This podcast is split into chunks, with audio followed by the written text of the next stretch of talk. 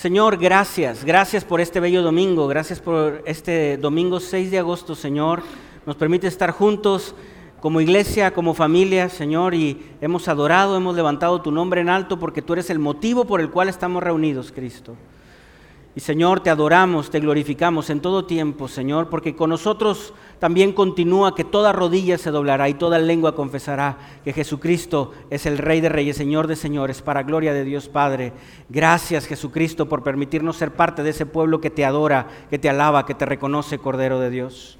De la misma manera, Señor, te pedimos que hables a nuestro corazón que sea tu voz, Espíritu Santo, la que haga eco en nuestras vidas y no resuene la voz de una persona, sino que, Señor, sea tu voz, una voz insonora, pero que vibra, que hace eco en el corazón y en nuestra conciencia y nos motiva, nos impulsa, nos exhorta, nos corrige, Señor, nos levanta. Que tu voz, Señor, resuene al, al meditar en tu palabra. Tome lugar, Espíritu Santo. Disponemos nuestro corazón. Nos concentramos, Señor, en meditar en tu palabra. Toda distracción que, esté, Señor, en el ambiente, ayúdanos a vencerla, Cristo, dejarla de lado y poder, Señor, tener un solo corazón en meditar en tu santa palabra. Nos ponemos en tus manos. En el nombre de Cristo Jesús. Amén, amén, amén. Gloria a Dios. Dios les bendiga, hermanos. Tome su lugar una vez más. Gracias. Yo sé que hemos estado así subiendo y bajando subiendo, subiendo, subiendo y no bajando. Y eh, ¿qué le parece si abrimos la Biblia primero en Efesios capítulo 1, verso 3 y 4? Efesios capítulo 1, verso 3 y 4. Vamos a meditar en números capítulo 23, pero primero quisiera leer este verso. Hoy le he puesto por título a esta meditación una bendición, bendición irreversible. Dice Efesios capítulo 1, verso 3 y 4. Yo lo voy a leer en la nueva traducción viviente, por favor sígame con su vista. Dice, toda la alabanza sea para Dios, el Padre de nuestro Señor Jesucristo, quien nos ha bendecido.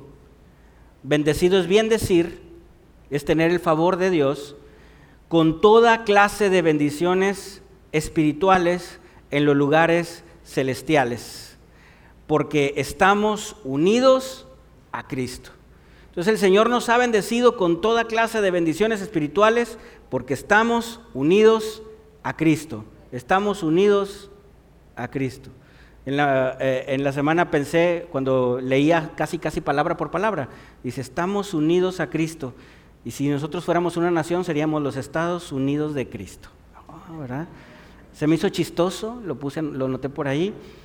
Eh, porque como que esta semana leí la Biblia con humor, por alguna razón, no lo sé. A veces la Biblia se puede leer así, ¿verdad? De hecho, este, este pasaje podemos encontrar algunas cosas, de números 23 me refiero, podemos encontrar algunas cosas así como que hasta chuscas.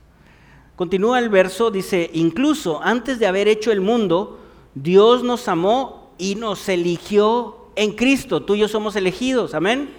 En Cristo para que seamos santos e intachables a sus ojos. Entonces tú y yo estamos aquí, hemos recibido a Cristo en el corazón, estamos bendecidos, hermano.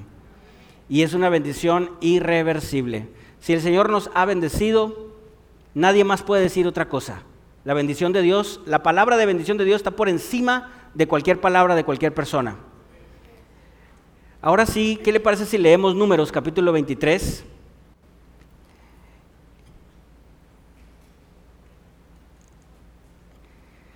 Y si bien la historia continúa en el capítulo 24 y en adelante, pero solamente me centraré en, números 23. El contexto es que hay un rey de Moab llamado Balak. Entonces el pueblo de Israel va hacia la tierra prometida y tiene dos vías. Una por un reino que se llama Edom y otra sacarle la vuelta detrás del Mar Muerto, por las montañas del Mar Muerto, Monte Nabor, de este lado. Eh, por el lado derecho, si vemos el mapa mundi de frente, que está el reino de Moab. Pero como Edom les, digamos, les cerró la puerta, ahora van por Moab. imagínense muchas personas. Entonces el rey de Moab se llama Balak. Y Balak ve al pueblo y le tiene miedo. Entonces manda llamar a una especie de vidente o profeta que tiene esta Edom, que está al norte. No es un, un, hebreo, no es una persona que estuvo en Egipto, no fue un rescatado de Egipto, está muy al norte pero tiene una fama de que es un vidente, lo manda a traer con un propósito y le ofrece dinero con un propósito, maldice al pueblo de Israel. Entonces viene, después de querer, no querer, ¿verdad? Contra la voluntad de Dios. Y después el Señor se le muestra a través de un burrito que habla, una burrita que habla, y le dice, vas a ir, pero vas a decir lo que yo te diga que tienes que decir. Y baja este profeta llamado Balaam, o, vidente llamado Balaam. Y por, por, fin se encuentran, y cuando se encuentran me imagino que Balak se pone muy contento y hasta prepara la recompensa o el, el sueldo que le tiene que dar o el pago que le tiene que dar. Y el capítulo 23 comienza ya la conversación entre ellos. Recuerde que Balak tiene, o el rey de Moab, tiene como la intención de maldecir al pueblo de Israel porque les tiene miedo y dice, me van a conquistar. Verso 23, eh, capítulo 23, entonces Balaam le dijo al rey Balak, construyeme aquí siete altares, prepara siete becerros y siete carneros para que los sacrifique. Balac siguió sus instrucciones y los dos sacrificaron un becerro y un carnero en cada altar. Entonces fueron a una especie de lugar alto. Y en ese lugar alto pusieron siete altares y dos animalitos por ahí, los quemaron en una especie de ofrenda, como se usaba en aquel entonces. Entonces Balaam le dijo a Balac, quédate aquí con tus ofrendas quemadas, yo iré a ver al Señor eh, que me responde. Entonces le diré lo que Él me revele, te diré lo que Él me revele. Así que Balaam fue a la cima de una colina sin vegetación. Entonces subió a un lugar y desde esa colina vio, vio al pueblo de Israel. Verso 4, y ahí se reunió Dios con él. Balaam le dijo, prepararé siete altares y sacrificaré un becerro y un carnero en cada altar. El Señor le, dio a Balaam un mensaje para el rey Balac y después le dijo, regresa donde Balac y dale mi mensaje. Entonces Balaam recibió un mensaje para darle a, a Balac de parte de Dios. Verso 6. Así que Balaam volvió y encontró al rey de pie al lado de sus ofrendas quemadas. Yo me imagino al lado de cada altar y ahí estaba Balac esperando que llegara Balaam. Ya viene Balaam, no viene Balaam. Le urgía este tema de maldecir al pueblo de Israel. Um, Balak, eh, me perdí hermano, ¿verdad? en este, este es el mensaje que Balaam transmitió. Balak me mandó llamar desde Aram, el rey de Moab, me trajo de las colinas de Oriente. Ven, me dijo, maldíceme a Jacob, Jacob Israel, es lo mismo. ven y anuncia la ruina de Israel. Ese es el propósito por el cual mandó llamar Balak a Balaam. Maldícelos y anuncia su ruina. Y a lo mejor eso le traería alguna especie de paz a Balac. Pero recuerde que Dios no envió a Balaam para esto, pero se tiene que decirle lo que Dios le dijo. Y Balac ahí en ese momento, cuando va a recibir esta primera eh, eh, profecía o palabra de parte de Dios, no está solo, está ahí con los príncipes, está ahí acompañado. Yo esos príncipes de Moab, imagino que son los mensajeros con los que envió mandar traer a Balaam. Entonces no está solo y le da la siguiente eh, profecía. Me voy, a, detener en algunos versos. De hecho, en la presentación tengo la versión traducción viviente. En el verso 8 y 9 dice así.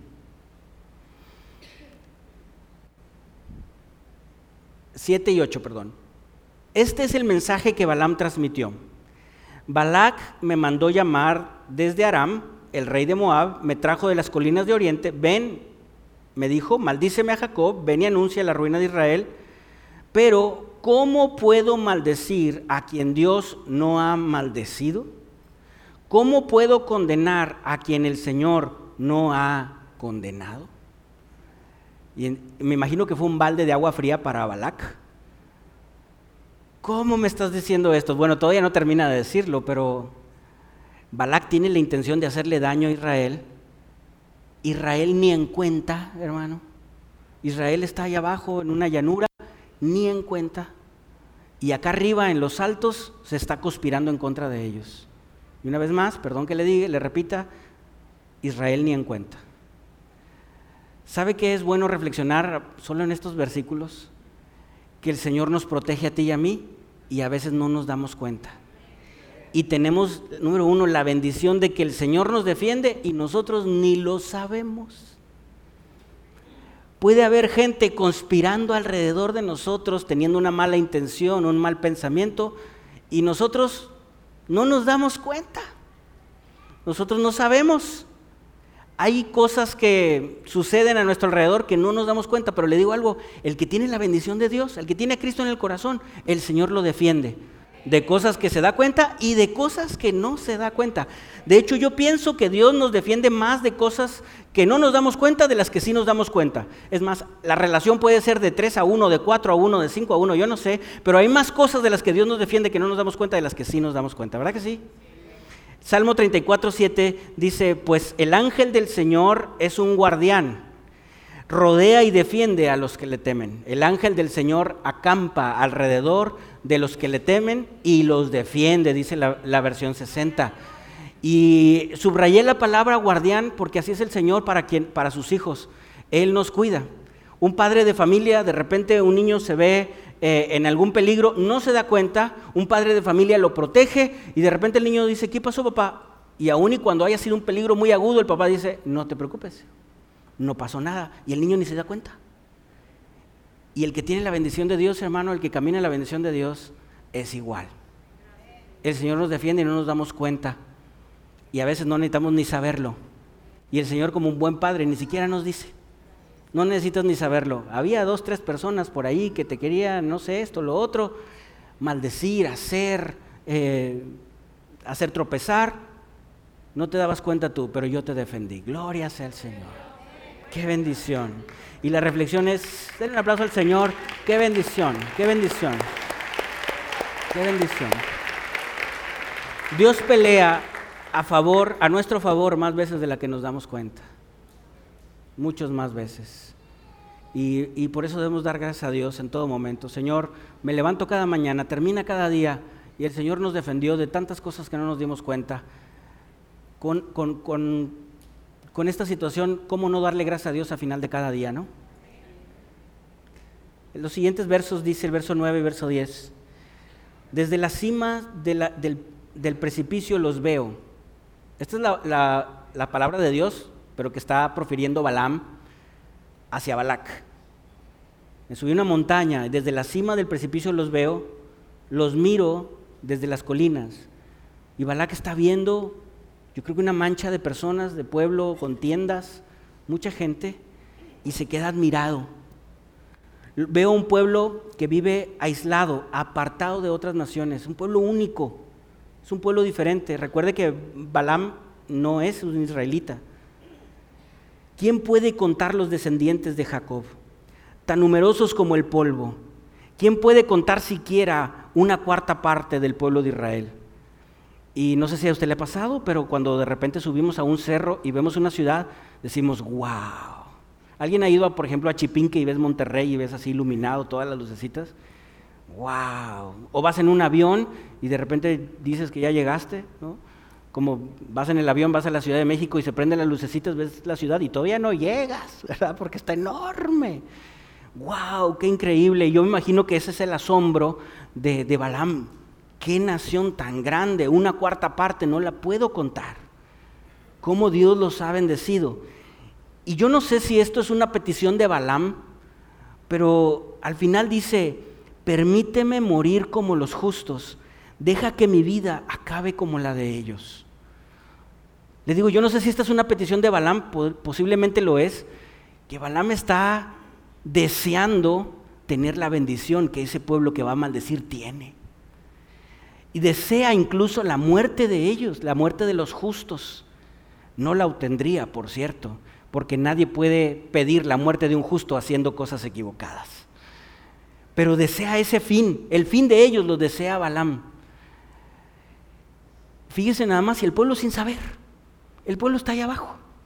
Y el segundo punto para meditar aquí es que cuando tú y yo tenemos la bendición de Dios, podemos ser inspiración a otros para buscar al Señor. Por eso dice Mateo 5, verso 16, que así alumbre nuestra luz delante de los hombres para que vean nuestras buenas obras y glorifiquen al Padre que está en los cielos.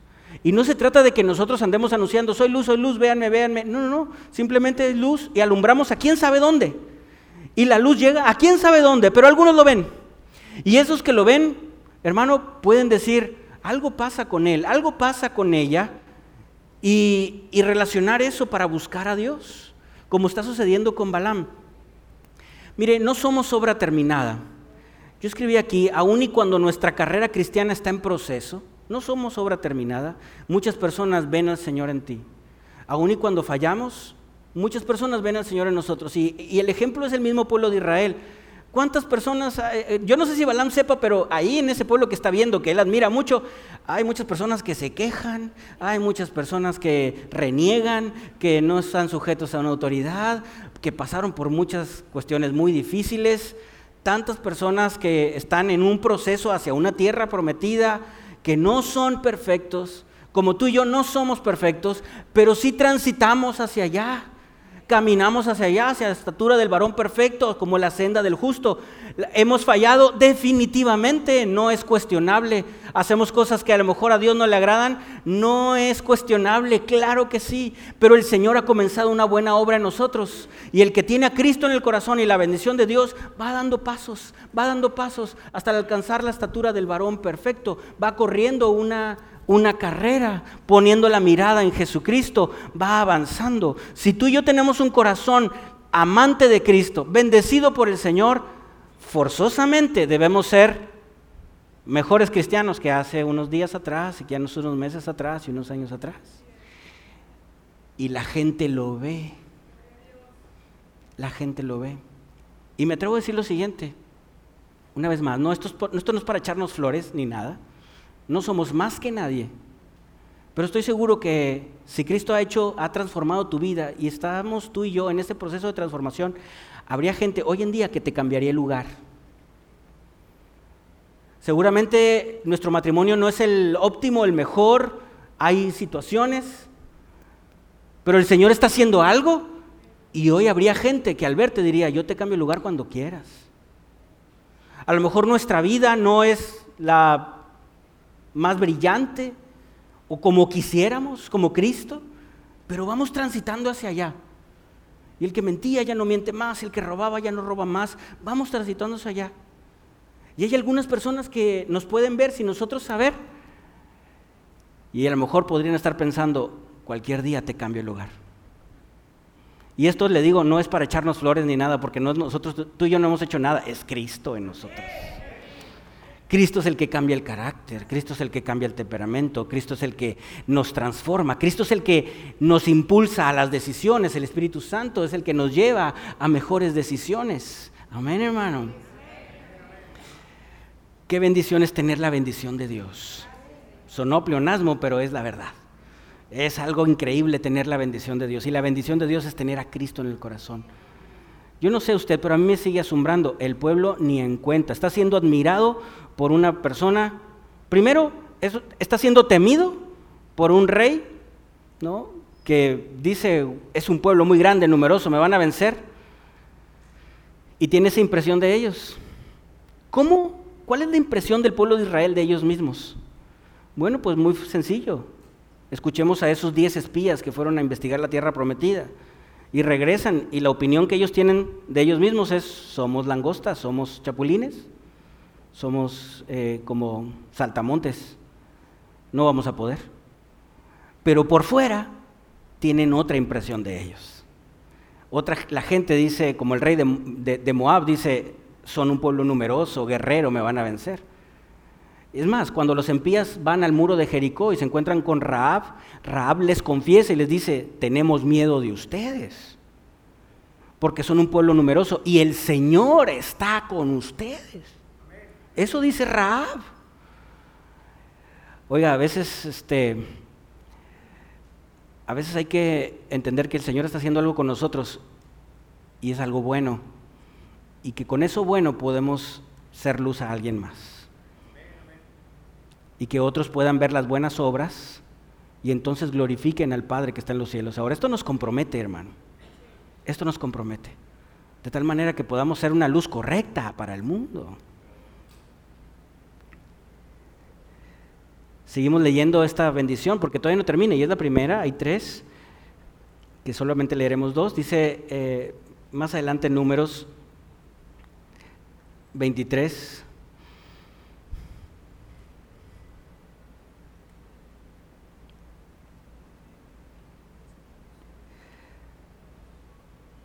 Aquí estoy. 9, no, de 11. Entonces el rey Balac le reclamó a Balaam. Pues claro, ¿verdad, hermano? ¿Quién no iba a reclamar? ¿Qué me has hecho? Te traje para maldecir a mis enemigos, en cambio los has bendecido. Como que no entendiste, Balaam, no entendiste la instrucción, a lo mejor si hablaban otro idioma hubo problemas en la traducción, pero Balaam respondió, yo hablaré solamente el mensaje que el Señor ponga en mi boca. Dicen por ahí que es locura aquella persona que hace lo mismo y que espera resultados diferentes. Es locura, pero parece muy humano. Y aquí Balac hace lo mismo. Verso 13. Entonces el rey Balac le dijo, ven conmigo a otro lugar, allí verás otra parte de la nación de Israel, aunque no, no a todos, maldice por lo menos a esa parte a ver, Balaam, no entendiste bien, déjame te llevo a otro montecito, a otra montaña, porque vas a ver a lo mejor una zona más fellita del pueblo de Israel, una más desordenadita, unos, son otra tribu, un poquito más fellitos ellos, ¿no? Y se suben a la montaña y ven, y, y, ya no veas lo bonito, solamente maldíceme a estos, más estos poquitos. Bueno, entonces, eh, así que Balac llevó a Balaam a la mesa de Sofim, en la cinta de, en la cima del monte de Pisga. Allí construyó siete altares, igual que la vez pasada, ofreció un becerro y un carnero en cada altar, igual que la vez pasada. Entonces Balaam le dijo al rey, ok, nuevo, nuevo escenario, mismos altares, mismos animalitos, pero una vista diferente del pueblo. Y dijo Balaam, bueno, déjeme, voy a consultar al Señor, a ver si ahora sí los puedo maldecir.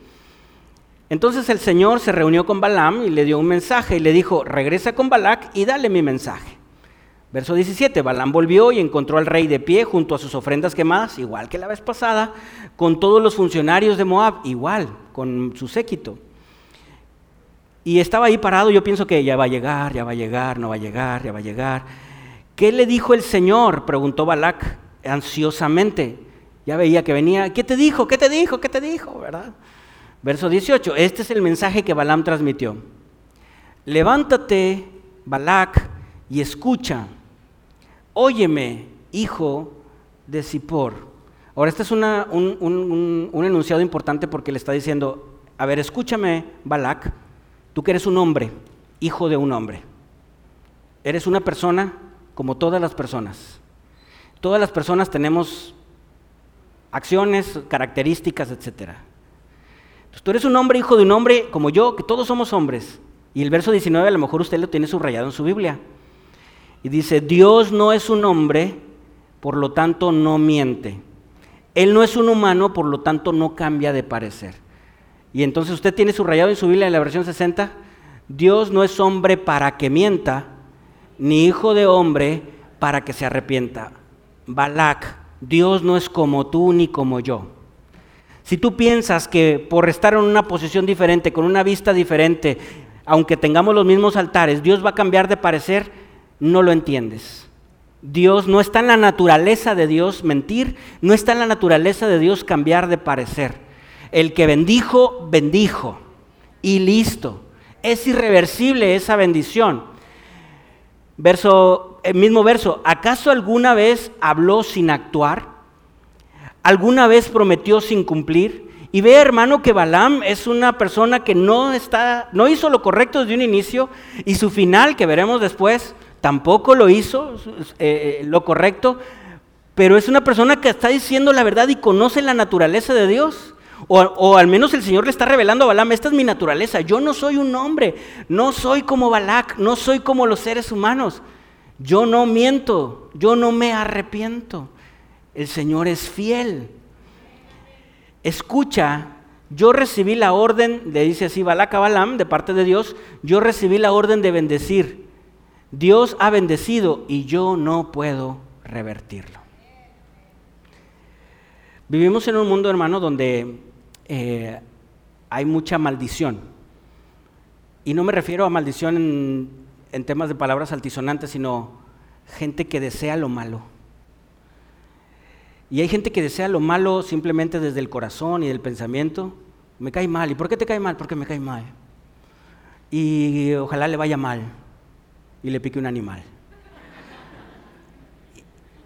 Y hay gente que va un poquito más allá y entra todo este tema de santería y brujería y todo ese tipo de tema, que entra en la guerra espiritual. Pero mire, si Dios nos ha bendecido, nada puede tocarnos. Si la bendición de Dios está contigo y conmigo, hermano, que hagan lo que hagan, que consulten lo que consulten, que tiren las barajas que tengan que tirar o los amarres que se tengan que... No pasa nada, hermano. El que tiene la bendición de Dios está cubierto con la sangre de Jesucristo. No pasa nada. Aquí Balaam dice, es que esa bendición que Dios ya le dijo a ellos es irreversible. Yo no la puedo quitar. El único que la podría quitar sería Dios mismo. Yo no la puedo quitar. Eh, lo leeré nuevamente eh, en la presentación para tomar ahí una reflexión. Escucha, yo recibí la orden de bendecir, Dios ha bendecido y no puedo revertirlo. Siguiente verso dice, ninguna desgracia está en su plan para Jacob. Ningún problema espera a Israel, pues el Señor su Dios está con ellos y Él ha sido proclamado su rey. Es decir, hermano, que el mismo pueblo ha dicho, tú eres nuestro rey. Ahora le tengo una pregunta. ¿El pueblo de Israel siempre ha sido bien obediente? ¿Bien buenos? Bien, pero bien portaditos? ¿Se comen los que les dan? ¿No se quejan? No. Y les vinieron plagas, y les vinieron también muertes, y, lo de las serpientes, mortandad, se abrió la tierra, Coré, les ha pasado cosas malas. ¿Ha sido ese el plan de Dios? No. Esta, esta bendición que tiene el pueblo de Israel, que ni siquiera sabe, ¿verdad? Porque no está aquí para proferírsela, es una bendición que, que Dios les ha dado. Dios no quiere mal para ellos. Hermano, yo te doy una noticia. Dios no quiere un mal para ti, para mí.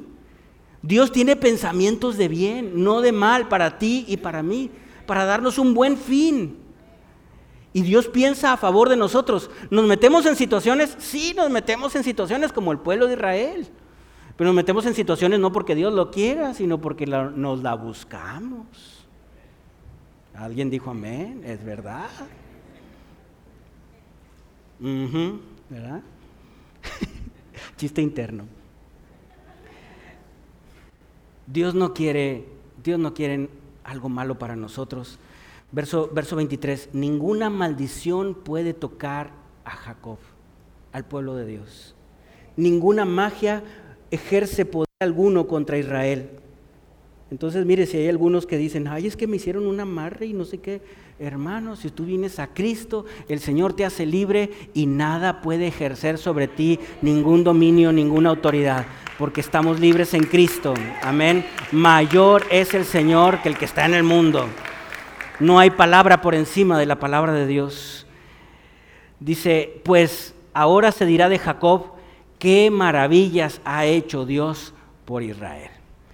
Y esta es una palabra también que está diciendo un profeta o un vidente a Balac. E Israel no la está escuchando, pero ya es como una profecía. Hay maravillas sobre este pueblo. Cuatro mil años después, hoy estamos aquí. Hoy en día es una nación maravillosa. Maravillosamente salió de las cenizas tienen poco más de 70 años de que regresaron a ser nación, después de casi 2000 de, de ser exterminados. Y de esos 70 años tienen un ejército poderosísimo, tienen una economía sólida, y a pesar de que están rodeados de enemigos, cuántas maravillas ha hecho el Señor con esta nación, con este pueblo.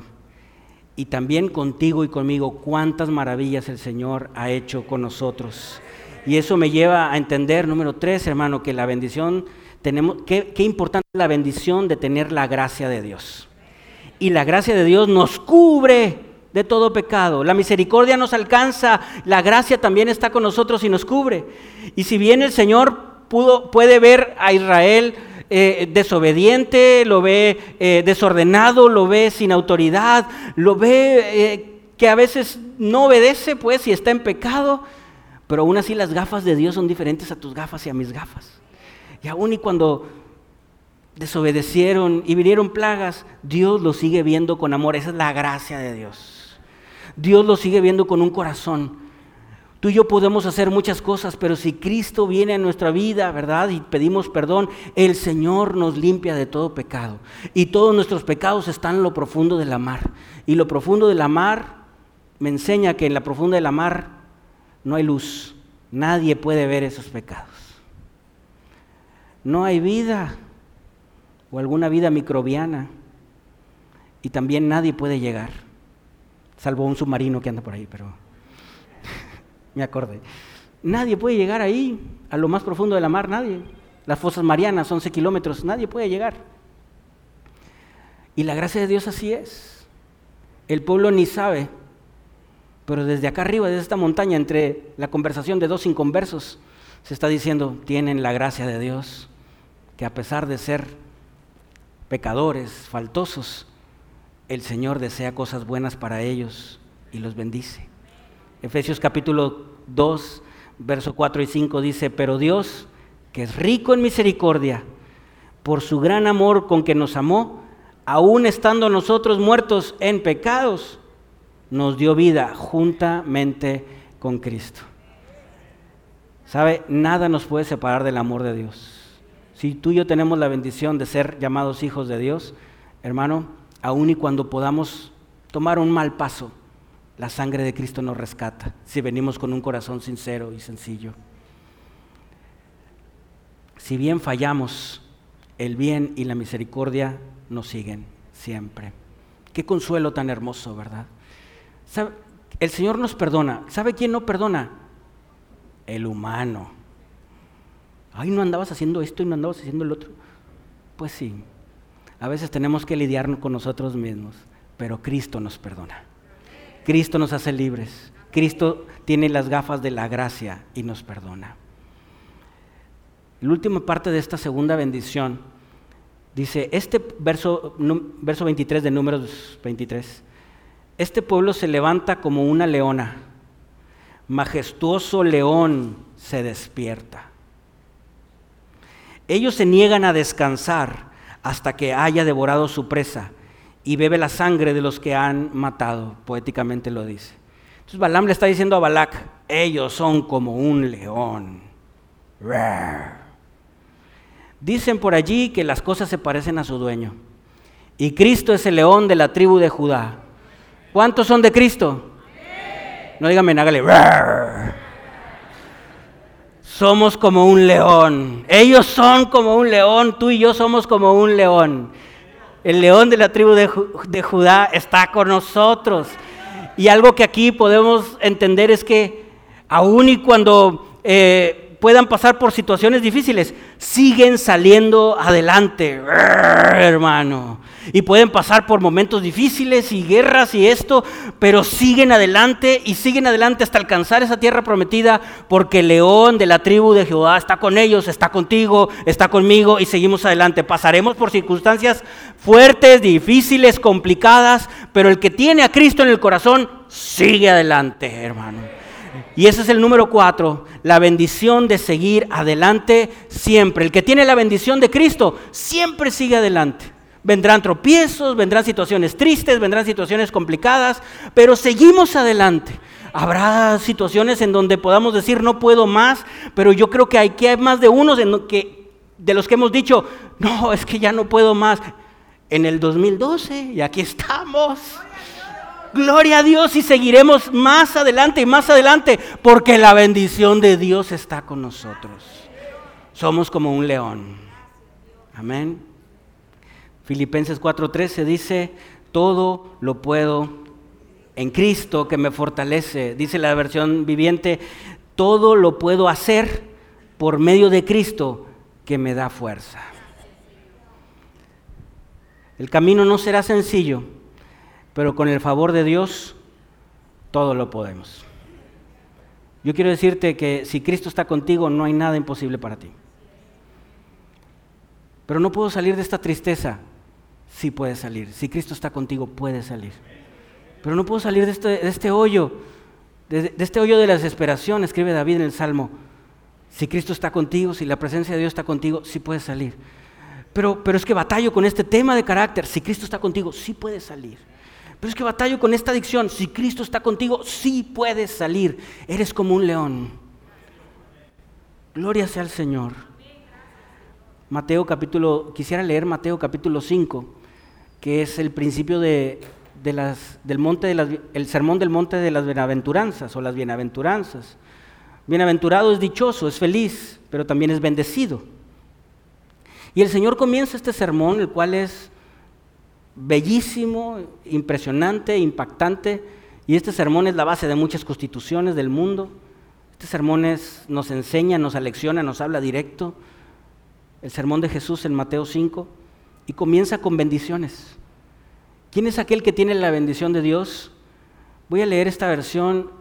Mateo 5 dice, Dios bendice a los que son pobres en espíritu.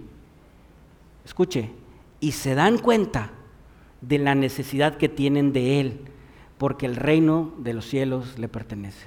¿Sabe a quién Dios bendice, hermano? A los que saben que, eh, Señor, yo te necesito. A los que llegan a un punto en donde en el punto dicen, necesito de Dios, no puedo más, soy pobre en espíritu, estoy en una bancarrota, necesito de Dios. Y cuando una persona llega a ese umbral en donde dice necesito de Dios, Hermano, ahí está la bendición de Dios, porque estás a un paso de recibir a Cristo en el corazón. Y la bendición es que tú vas a heredar el reino de los cielos. Todos aquellos que tenemos esta palabra en nuestra boca, necesito de Dios, eso significa, hermano, que confesamos una dependencia. Entonces somos hijos de Dios. Si, si tú y yo decimos necesito de Cristo, hermano, somos del Señor y el cielo nos está esperando. Dios bendice a los que lloran porque serán consolados. Y mire, los que pasan por momentos, pasamos por momentos difíciles, la reacción natural es llorar. Y el corazón nos lleva a, a somatizar a través del llanto. Y parece que hay cosas que no nos consuelan, pero el Señor nos consuela. ¿Sabe para qué? Para seguir adelante. Y hemos pasado por momentos tristes, lloramos, Gloria a Dios porque no nos quedamos ahí. Llega el consuelo de Dios, nos abraza y entonces nos levantamos y seguimos adelante. Dios bendice también a los que pasan por esos momentos, pero reconocen que necesitan el consuelo divino. Dios bendice a los que son humildes porque heredarán toda la tierra. Y los que son humildes son aquellos que tienen lo mínimo y que su comportamiento es frugal, es sencillo, y a lo mejor alrededor puede tener a mucha gente que le señala por, porque no tienen lo suficiente. Y no se dan cuenta que quien simplemente tiene lo mínimo, lo tiene todo. El Señor le ha dado todo. Y por eso dice que heredarán toda la tierra. Dios bendice a los que tienen hambre y sed de justicia, porque ellos serán saciados. Si tú y yo de pronto nos hemos visto envueltos en ver, ver, situaciones injustas, ¿no? Ay, qué difícil lo que pasó acá, qué injusticia esto. Y a veces nos encontramos con las manos atadas, con la impotencia de no poder hacer algo por una especie de injusticia y nos trae carga al corazón. Y simplemente el hecho de tener carga por una justicia, el Señor dice, eres bendecido. Tienes carga, eres bendecido y un día verás justicia. El Señor te va a saciar, eres bendecido. Dios bendice a los compasivos porque serán tratados con compasión. Dios bendice a los compasivos es si alguien tiene un corazón de carga para ayudar a otro, Dios lo bendice. Jesucristo mismo dice, a ver, tuve hambre, no me diste de comer, tuve sed, no me diste de beber. ¿Cuándo, Señor? Bueno, como se lo hiciste a uno de mis pequeñitos, me lo hiciste también a mí, dice Mateo 25. Pero si tenemos un corazón compasivo, Dios nos bendice. Dios bendice a los que son perseguidos, a los que procuran paz, porque serán llamados hijos de Dios. Dios nos llama a ser pacificadores. Y cuando tú y yo procuramos la paz, y somos pacificadores, a veces en contra de nuestra propia paz, como el, como mismo Jesús, pacificador aún en contra de su propia paz. El Señor nos bendice y somos llamados hijos de Dios. Así como el príncipe de paz, tú y yo somos llamados a llevar paz. Y el Señor nos bendice por ser pacificadores. ¿Qué significará esto en la práctica, hermano? A lo mejor significa quedarse callado no contestar, no intervenir, buscar la amistad, pasar la ofensa. Dios bendice a los que son perseguidos por hacer lo correcto, porque el reino de los cielos es suyo. A veces hacer lo correcto está mal en nuestra fecha. Parece ser que a veces vestirse como hombre está mal. Parece irónico, hermano, y tendríamos muchos ejemplos, ¿no? Donde parece que hacer lo correcto está mal. Parece que el casarse está mal. Parece que el formar una familia está mal. O sea, tener papá, papá, mamá, hijos de una familia normal, ¿está mal? ¿Cómo está mal? Bueno, para este mundo ahora tiene otros ojos. Los ojos del enemigo, los ojos del mundo, los ojos de la carne. Y aquí el Señor dice, Dios bendice a los que hacen lo correcto y aún son criticados o perseguidos por eso. Si tú y yo estamos haciendo lo que la palabra de Dios nos dice y de repente alguien nos critica, oiga, y nos dice que estamos mal, Dios nos bendice. Es que estás mal por ir tanto a la iglesia, es que estás mal por leer la Biblia, es que estás mal por dedicar tu tiempo para servir, es que estás mal. ¿Seguro? ¿Seguro? Pues yo no sé, pero tengo a Cristo en mi corazón y yo quiero la bendición de Dios. Dios bendice a los que, a, ustedes, dice Jesús, cuando la gente les hace burla y los persigue y miente acerca de ustedes y dice toda clase de cosas malas en contra en su contra porque me siguen a mí, dijo Jesús. Entonces, si a veces encontramos oposición por seguir a Cristo, hermano, la bendición de Dios está contigo. Alégrense, estén contentos. A ver, ¿cómo se ha dicho pobreza espiritual, llanto, verdad, este, persecución? Alégrense, estén contentos, porque les espera una gran recompensa, el cielo. Y recuerden que los antiguos profetas los persiguieron de la misma manera. Tener la bendición de Dios es motivo de alegría. Tener la bendición de Dios es tener a Cristo en el corazón. Esa es la bendición. A veces tenemos una mala concepción de que la bendición de Dios es material, es dinero. Y sabe que no. La bendición más importante que podemos tener como seres humanos es tener a Cristo en el corazón. Lo demás es añadidura. Lo demás, hermano, qué bueno. Pero la bendición más importante es haberle entregado la vida a Jesucristo. No, no nos desviemos nuestra mirada. La atención más importante es tener a Jesucristo en el corazón. Y cuando tenemos a Cristo en el corazón, dice Juan en el capítulo 1, que tenemos el poder de ser llamados hijos de Dios. Y como hijos somos herederos. Como herederos estamos bendecidos y tenemos la bendición de Dios y a veces no nos damos cuenta. Pues es por eso que el día de hoy, yo no sé si tú tengas en cuenta que la bendición de Dios está contigo, pero si tú no estás seguro de tener la bendición de Dios, hoy quiero presentarte a Jesucristo como el único y suficiente Salvador.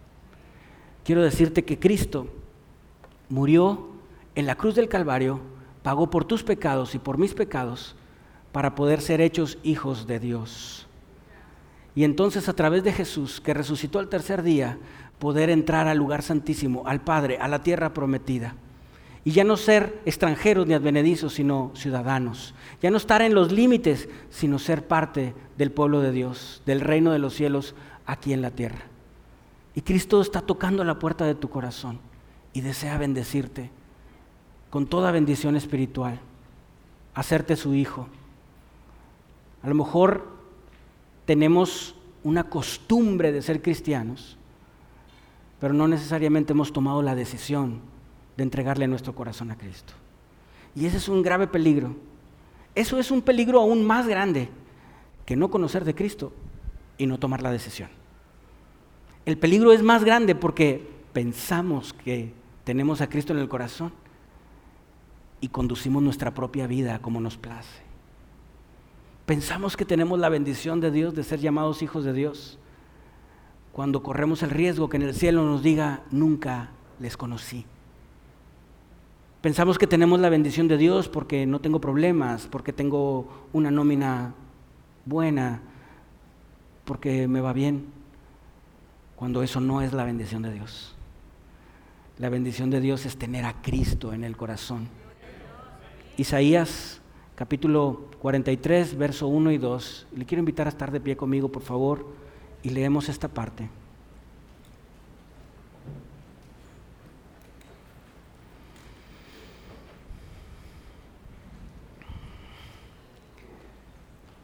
Dice, pero ahora, oh iglesia, escucha al Señor quien te creó. Oh, buenas nuevas. El que te formó dice, no tengas miedo, porque he pagado tu rescate. Cristo ha pagado por nuestros pecados. Cristo nos ha redimido la sangre del Cordero de Dios derramada en la cruz del Calvario sigue vigente el día de hoy. Y todo lo malo que podemos haber hecho es pagado con la sangre de Jesucristo. No se paga con una caminata de aquí a alguna parte, no se paga con algunas repeticiones, simplemente se paga pidiendo perdón al Señor y entregándole la vida. Ese es el único precio. Yo he pagado tu rescate, te he llamado por tu nombre ¿Y cuál es tu nombre? Mío eres tú. Y el que le ha entregado su vida a Jesús puede sentirse aludido en el mío. Yo soy ese mío. Yo estoy en ese grupo de ese mío. Porque el día de hoy, 6 de agosto, he dicho, Señor, perdóname, te entrego mi vida. Bendíceme, Señor, con tu salvación. Cuando pases por las aguas profundas, yo estaré contigo. Cuando pases por ríos de dificultad, no te ahogarás. Cuando pases por fuego de opresión, no te quemarás, ni las llamas, las llamas no te consumirán. Y cuando otros te quieran hacer daño, ni cuenta te vas a dar. A eso le asumí yo, eso le asumí yo. Pero no creo estar mal. En esta tarde, yo quisiera que pudiésemos todos como congregación, pero en particular yo entiendo que puede haber uno o dos aquí, o tres personas, que no le han entregado su vida a Jesús, o más, o diez, o veinte, o treinta, o todos, que no le hemos entregado nuestra vida a Cristo. Que a lo mejor pasó hace mucho tiempo atrás y hemos perdido el sentido. Y hoy es día para hacerlo, ¿qué te parece? Si nos visitas por primera vez, tú no conoces de las cosas de Dios, el primer paso es pedirle perdón. Y es reconocer que tú y yo no podemos hacer nada. Solo Cristo lo hizo en la cruz y es entregarle nuestra vida a Él. Esa es la mejor decisión que cualquier persona puede tomar, entregarle la vida a aquel que se la dio. ¿Te gustaría orar? Quiero, quiero invitar a toda la iglesia que pudiésemos orar de esta manera. Una oración que si bien es una especie de palabras cotidianas o palabras rutinarias para para hacer una oración llamada oración de fe, no necesita ser palabras así como rezo, sino que estas palabras son como una guía para que tú y yo podamos expresar nuestra necesidad de Dios. Y quisiera que todos como iglesia pudiésemos, nuevamente, ¿por qué no? Entregarle nuestra vida a Jesús.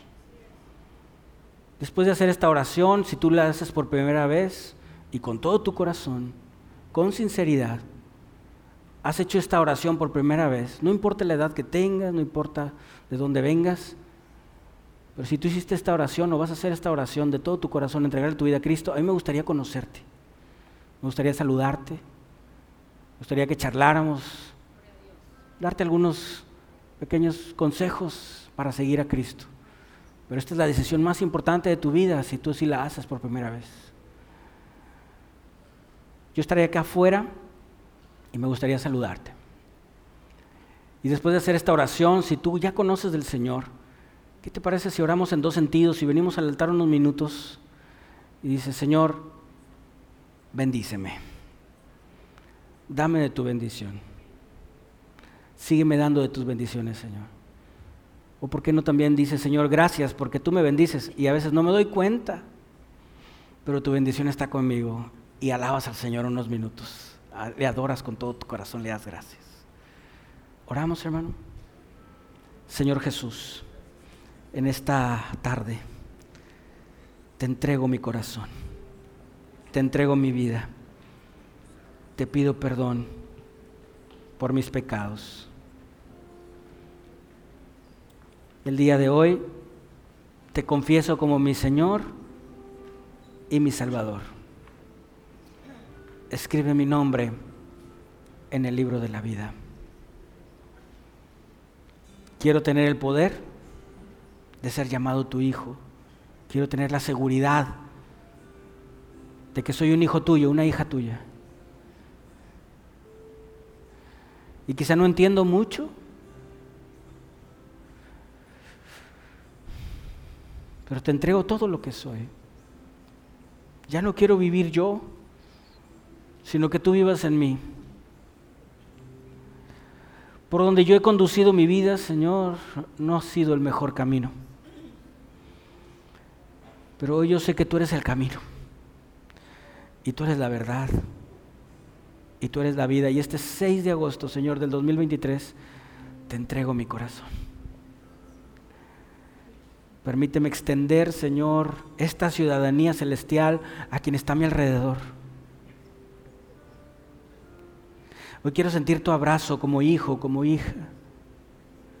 Hoy quiero sentir cómo la culpa, el pecado se van. Y tú, Señor, me haces nuevo de nuevo. Nueva de nuevo. Hoy quiero sentir cómo limpias mi corazón y mi vida. Hoy quiero entender que las cosas viejas pasaron. Y este 6 de agosto todas son hechas nuevas. Y lo que antes vivía por mi cuenta, Señor, ahora lo quiero vivir para ti, Jesús.